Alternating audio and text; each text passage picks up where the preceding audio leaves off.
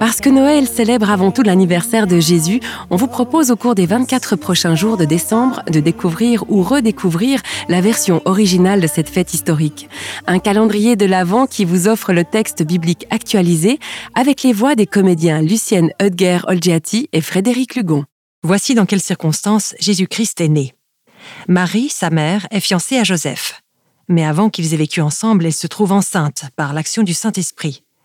Joseph, son fiancé, est un homme droit. Il ne veut pas la dénoncer publiquement. Il décide de rompre secrètement ses fiançailles. Comme il y pense, un ange du Seigneur lui apparaît dans un rêve et lui dit Joseph, descendant de David, ne crains pas d'épouser Marie, car c'est par l'action du Saint-Esprit qu'elle attend un enfant.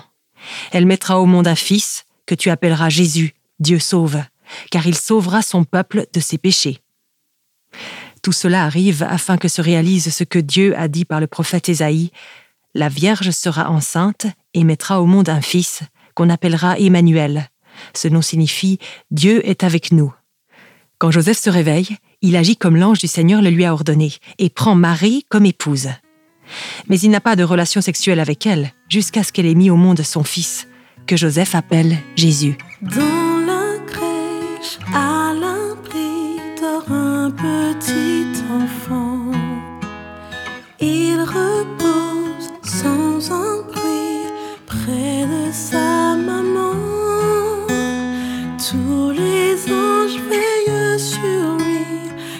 sur un trésor.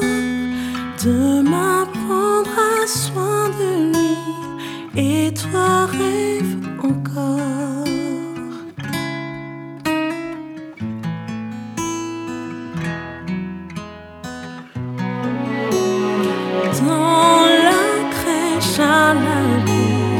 un petit